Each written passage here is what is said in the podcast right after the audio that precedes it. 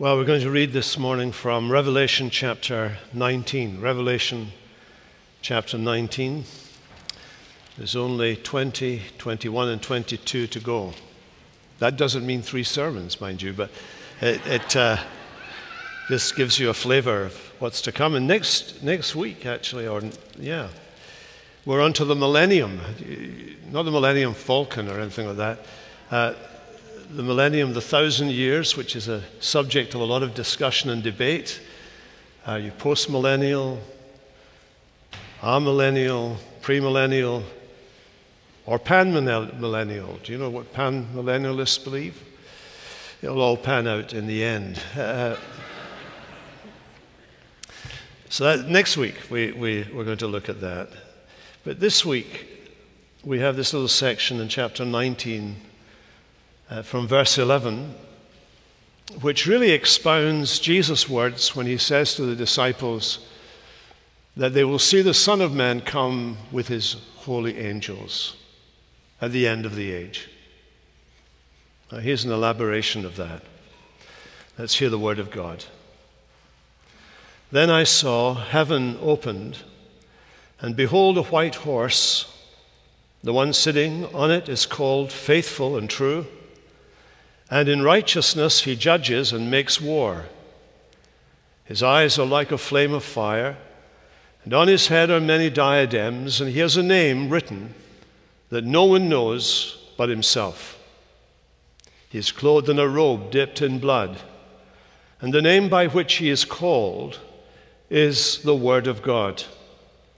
And the armies of heaven, arrayed in fine linen, pure and white, were following him on white horses. From his mouth comes a sharp sword with which to strike down the nations, and he will rule them with a rod of iron. He will tread the winepress of the fury of the wrath of God the Almighty. And on his robe and on his thigh, he has a name written King of Kings and Lord of Lords. Then I saw an angel standing in the sun with a loud voice. He called to all the birds that fly directly overhead Come, gather for the great supper of God, to eat the flesh of kings, the flesh of captains, the flesh of the mighty men, the flesh of horses and their riders, and the flesh of all men, both free and slave, both small and great. And I saw the beast and the kings of the earth with their armies gathered to make war against him who's sitting on the horse and against his army.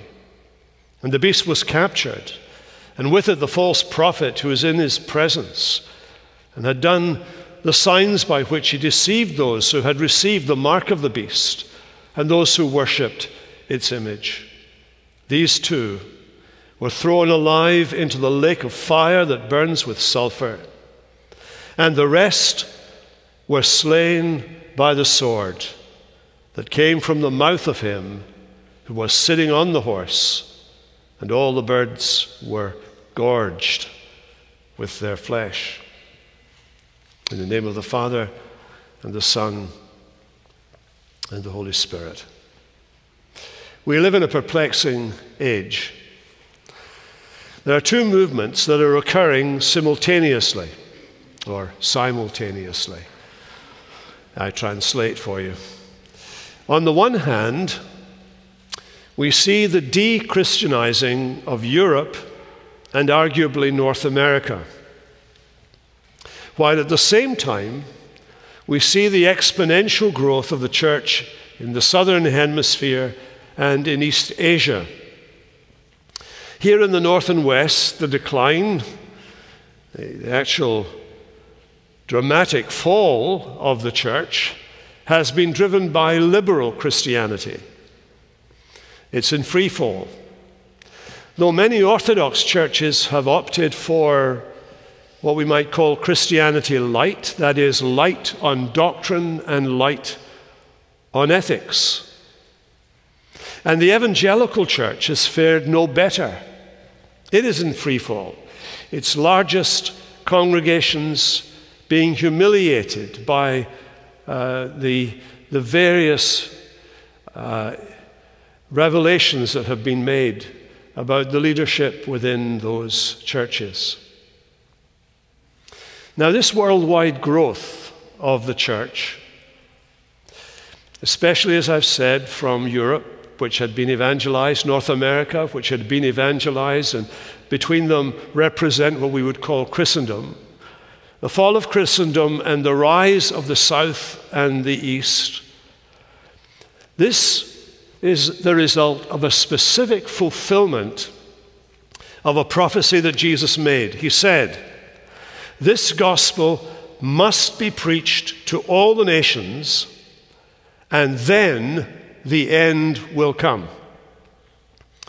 Similarly, the apostasy of the many churches, the failure of faith of many believers within even Bible believing churches, also fulfills the prophecy of Scripture of a falling away in the last days. Christ will not come until the falling away has happened. Now, these are reminders to us then that all of history is moving forward to an end point, and that end point is the great day of God. And the great day of God is the day of the appearing of Jesus Christ. So we look at our text that describes that day. Then I saw heaven opened. Echoing the words of Ezekiel chapter 1, the heavens were opened, and I saw visions of God. We're going to be, have a description of God visiting this planet. In the Gospels, the heavens opened, when Jesus was being baptized. Uh, Jesus promised the disciples, You will see heaven open and the angels of God ascending and descending on the Son of Man. Now heaven is opened, and the glorified Lord of heaven, Christ, comes down out of heaven. It's King Jesus who comes riding on the white horse, as we shall see. There's a reference to the white horse back in chapter 6. And both there and here, it is a symbol of victory. Back there in chapter 6, the rider is part of a fourfold scourge that will afflict the world with error and evil and will be victorious. And we see the signs of its victory in all of the filth that's being produced by by uh, porn and by the media and by our movies and, and uh, the series we watch on Netflix and so on. All of that evil, uh, the, the wars and the rumors of wars and the abuse and the violence in our streets and the killings that have taken place, most recently in Buffalo and, and in Texas. These are the result of the victory of the rider of chapter 6. But the rider here is Christ. Christ in whom the eternal purposes of God have come to full expression and achievement. And the thing we notice about the description of Christ here is the names that he is given in the text. The first thing we're told about him is that his name is faithful and true. Back in chapter 3, we saw the heavenly Son of Man speaking to his churches, addressing the church at Laodicea, and giving himself this title.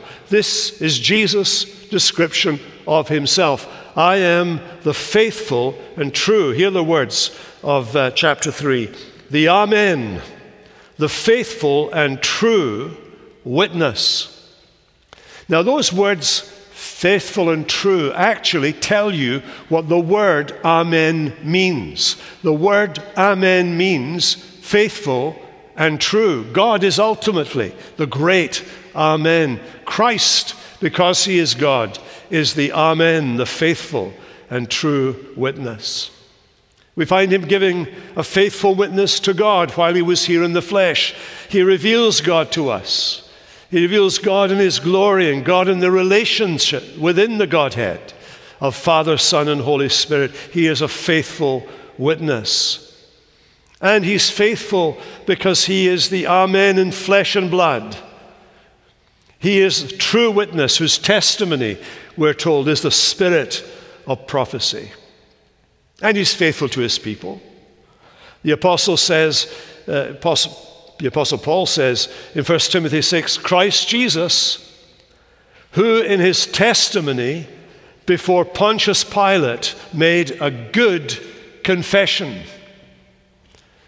When Pilate has him under the gun, as it were, and challenges him about who he is, does Jesus renege? Does he dodge the bullet? No, he takes the bullet full on. He is faithful in his testimony, and he takes the road to the cross to die himself that he might free his people from the tyranny of death.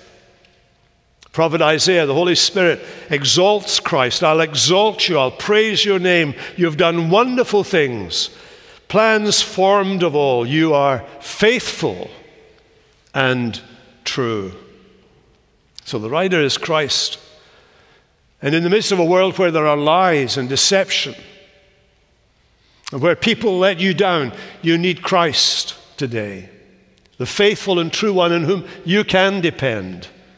I mean, every one of us, every one of us, no matter who we are in this room, we're, we are able to let you down.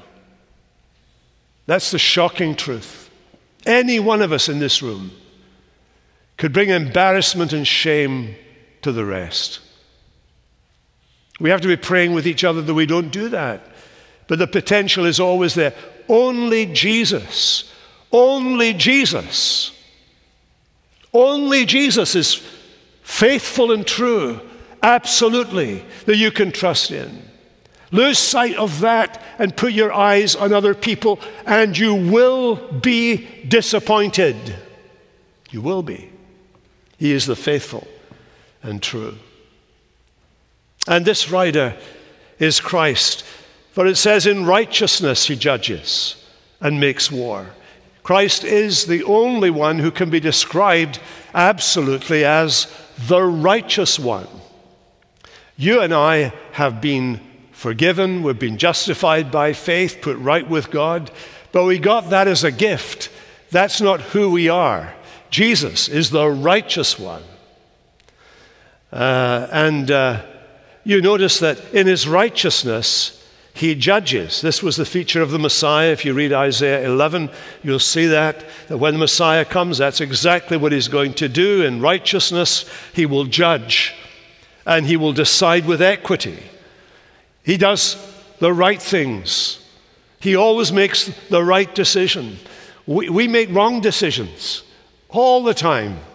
In our families for our own lives, in the church, we make wrong decisions all the time because we are only human. We're sinful human people as well. But Jesus judges with equity. It's Christ who comes both as the judge and the warrior. And you notice that judgment comes first. That's because in the divine order, judgment comes before the victory. And God's judgments are, are righteous because they are God's judgments, as opposed to the very often compromised and sometimes even corrupt practices in our courts or courts throughout history. Now, what kind of warrior is he? Again, I, I, remind you, as we've reminded ourselves absolutely every time we've come to this study, this is a book written, chapter 1, verse 1, in symbols, in figures. It, you mustn't take it literally.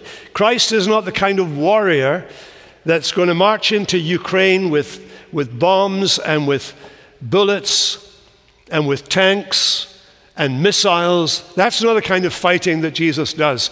It's not physical, physical material fighting that's in view here we saw there was war in heaven back in chapter 12 that kind of helps us to understand what's going on here. And there we find in chapter 12 that the battle was a legal battle, a battle between the defending and accusing counsel, Michael the archangel, and Satan. Michael fighting for the people of God, Satan destroying the people of God. And in that chapter, we were told what Satan is Satan is the accuser. He's the accuser of the brethren. He's constantly He's accusing us of things we've done wrong. He's accusing us of the bad things we've done, but he accuses of things we haven't done as well. He throws accusations at us uh, in a way to destroy the fellowship and the purity of the church. And Jesus is our advocate. I don't know very much about uh, uh, American, the American legal system. I have read that it's based on the Scottish legal system, as everything intelligent in the world usually ends up being. But I do know that in the Scottish legal system, eh, in court, there's a prosecuting counsel and there's a defending counsel, you would say here, I think. I don't know what you would say here, frankly. But there, they're called the advocate. The advocate. So you go to a lawyer, you talk it over with a lawyer, the lawyer tells you what to do, tells you what not to do, whatever. And then it's handed over to the advocate who goes to court and he pleads for you. He acts on your behalf. He defends you. And in the Bible, Jesus is called an advocate. We have an advocate with the Father, Jesus Christ, the righteous one.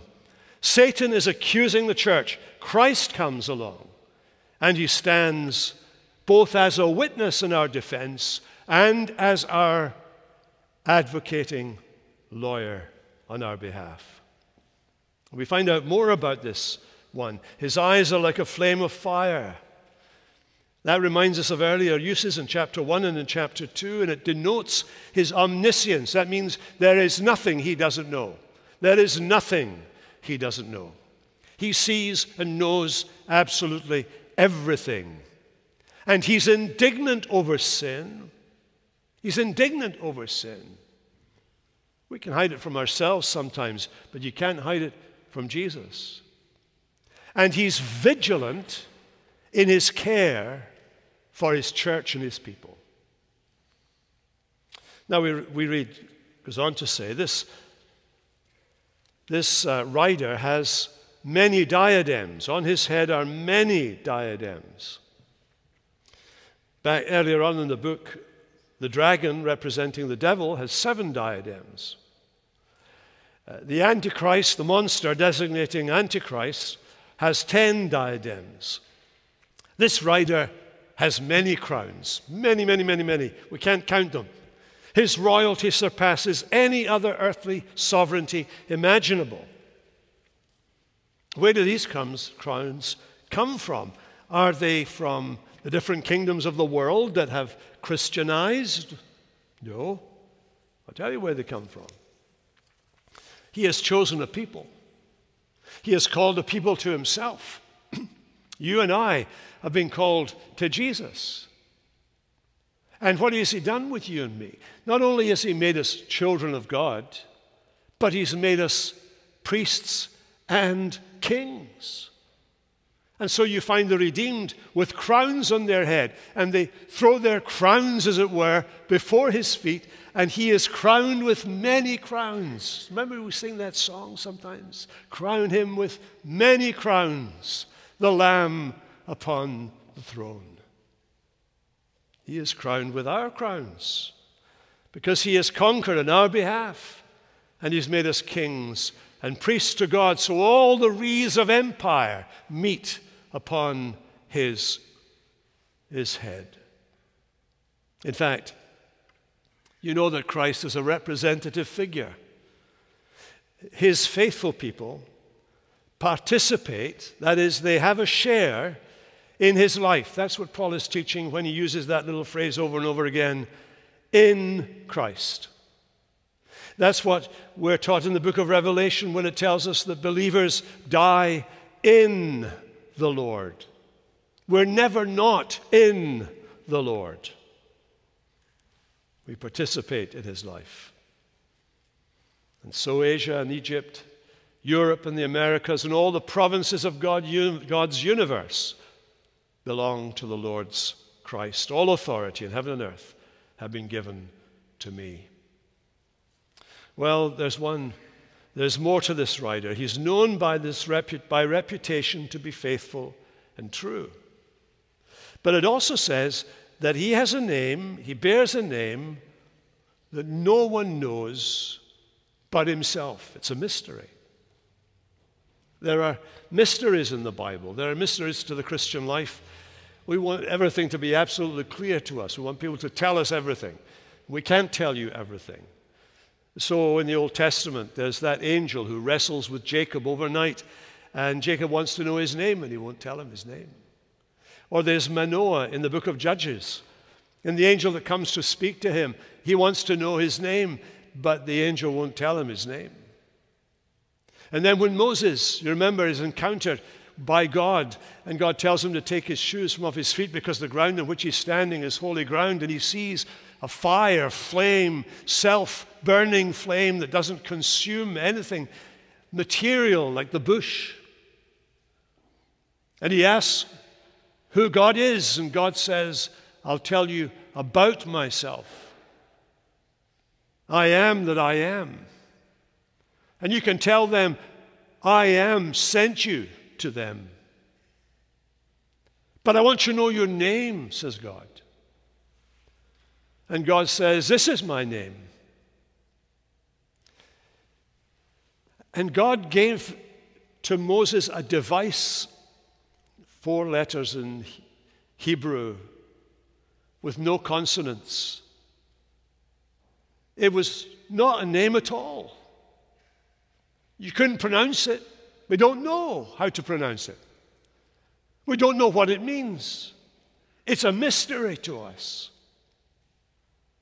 And we, we try to mark it. It's marked in the Bible. Every time you read the Old Testament, they have very kindly put in all uppercase letters Lord. In German, Herr, H E R R. Uh, And different words used in other translations to designate where this mysterious name that we don't know is. This is the name that Jesus has that no one knows but himself. The seventh century commentator Andreas puts it like this That his name is unknown signifies the incomprehensibility of his essence. When we think about Jesus as God, we're thinking about something we have absolutely no ability whatsoever to comprehend, describe, or get a handle on. That's, that's the bottom line. But by, he goes on to write, by virtue of his works, however, the things that he has done here, we, he is known by many names that describe his works good, the shepherd, the light, the sun, the life, the righteousness, holiness, redemption. He's known by terms of negation, that is, things he isn't. He's incorruptible, he's invisible, he's immortal, he's unchangeable. According to his essence, he's without name, but he's known, he, he, he, is known by himself alone with the Father and the Spirit. Let me put it like this God and God alone knows himself for who he is and is unknowable to us. But God, as he reveals himself, is knowable. So he is true and faithful. And we'll find out that he is other things as well. The next thing we notice is that he's clothed in a robe sprinkled with blood. Back in uh, the Old Testament, there's the conqueror who comes from Edom. His garments are dyed. Who is this who comes from Edom with gar- garments dyed with blood? Back there, it was the blood of his enemies. And there's an element to that here, but preeminent here, it is the blood of the Lamb. You notice that. He's sprinkled with blood before the battle begins. So this is the blood shed on the cross where he trampled underfoot Satan and all his work. But it's not only the blood of Jesus. This is in symbol, remember, in symbol. It's also the blood of Jesus' people. Because Jesus is united to his people. That's why when he comes to Saul of Tarsus, who's been persecuting the church, Jesus says to Saul, Saul, Saul, why are you persecuting me? Paul could have said, I'm not persecuting you, I'm persecuting Christians. But he's saying, Jesus is saying to, to Saul, You persecute Christians, you're persecuting me. You touch them, you touch the apple of my eye, because they follow me. And as Christians have taken up their cross and followed Jesus, so they have suffered. One way or another, they've suffered. They may not all have died, they may not all have been killed, their blood may not have been spilt in that sense, but in the sense of being persecuted and martyred, that's what we go through. That's what we suffer when people sin against us. That's what we suffer. Why do we suffer? Because we feel sin acutely.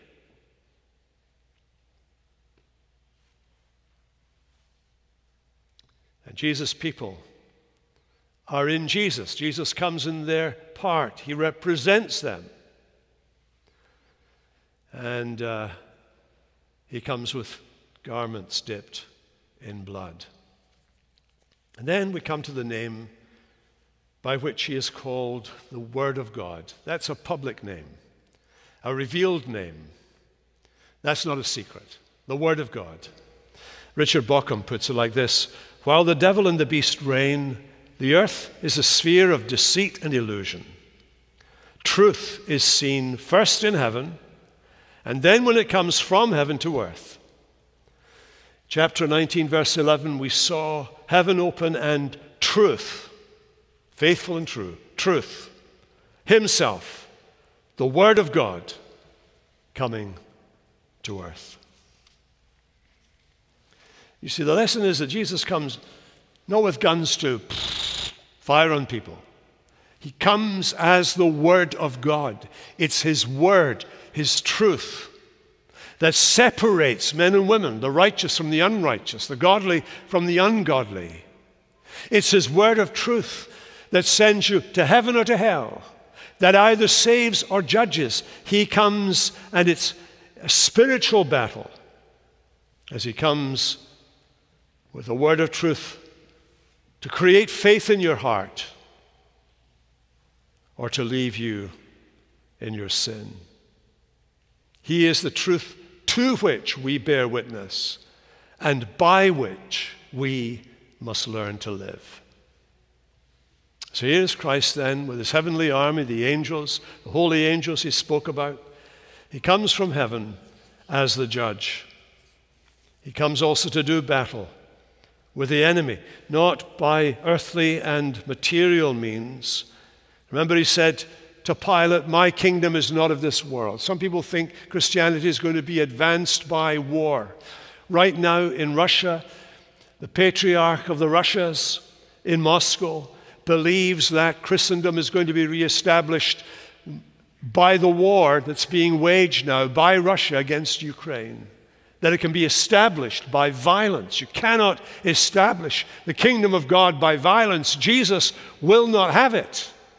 My kingdom is not of this world. If it was, my servants would be fighting, but they're not. The kingdom is established by the Word of God. The sword of the Spirit is the Word of God. And it's by the Word of God that He strikes down the nations. It's by the Word of God that He rules them with a rod of iron at this last time in the judgment. His weapons, like ours, are not of the flesh, but have divine power to destroy strongholds, to destroy arguments, and to bring down every lofty opinion raised against the knowledge of God. So he has a name, a name known only to himself. He has a name that he has by reputation. He's faithful and true. He has a name that's known to all the churches, the Word of God.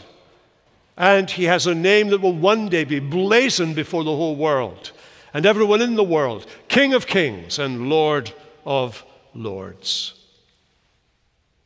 Well, at the end of the chapter, you have a, resol- a resolution of sorts. As an angel standing in the sun presides over that last battle, as we see the angel, as it were, dealing with the rebellious powers of the earth. Just one angel, by the way, does it all. Does it all. One angel is all it takes to bring about the end of the Antichrist and the false prophet. And that's what's described here at the end. The angel issues a summons Come gather for the great supper of God. It's a startling image, isn't it? We've read about a supper before, just earlier on in this chapter. In fact, the section immediately before this, we heard of a great supper, the marriage supper of the Lamb. And you're invited to that supper. You're invited as a guest to that supper. Believe in the Lord Jesus Christ, and you'll be there at that supper. But do you not believe in Jesus?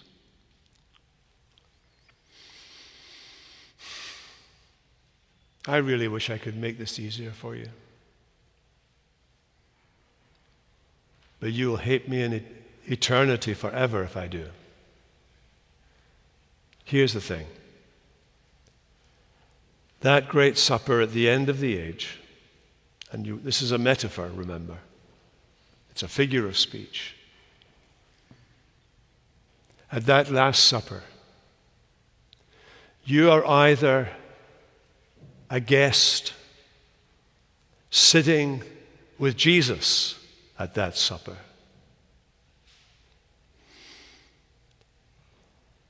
Or you're on the menu. That's the image that's painted here. You're on the menu.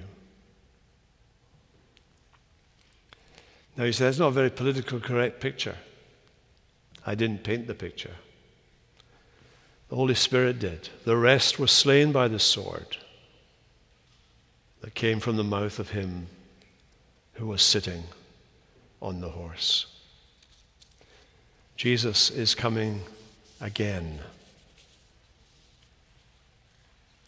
And should we fear his coming? Well, I think we should all fear his coming because he will judge all of us. Even those of us who are trusting in Christ alone, that will be an uncomfortable day. But we do have the hope that despite that, we will share in that table with Him. But if you don't have Christ today, that will be a terrifying day. I'm going to pray that you have Christ today. Let's pray.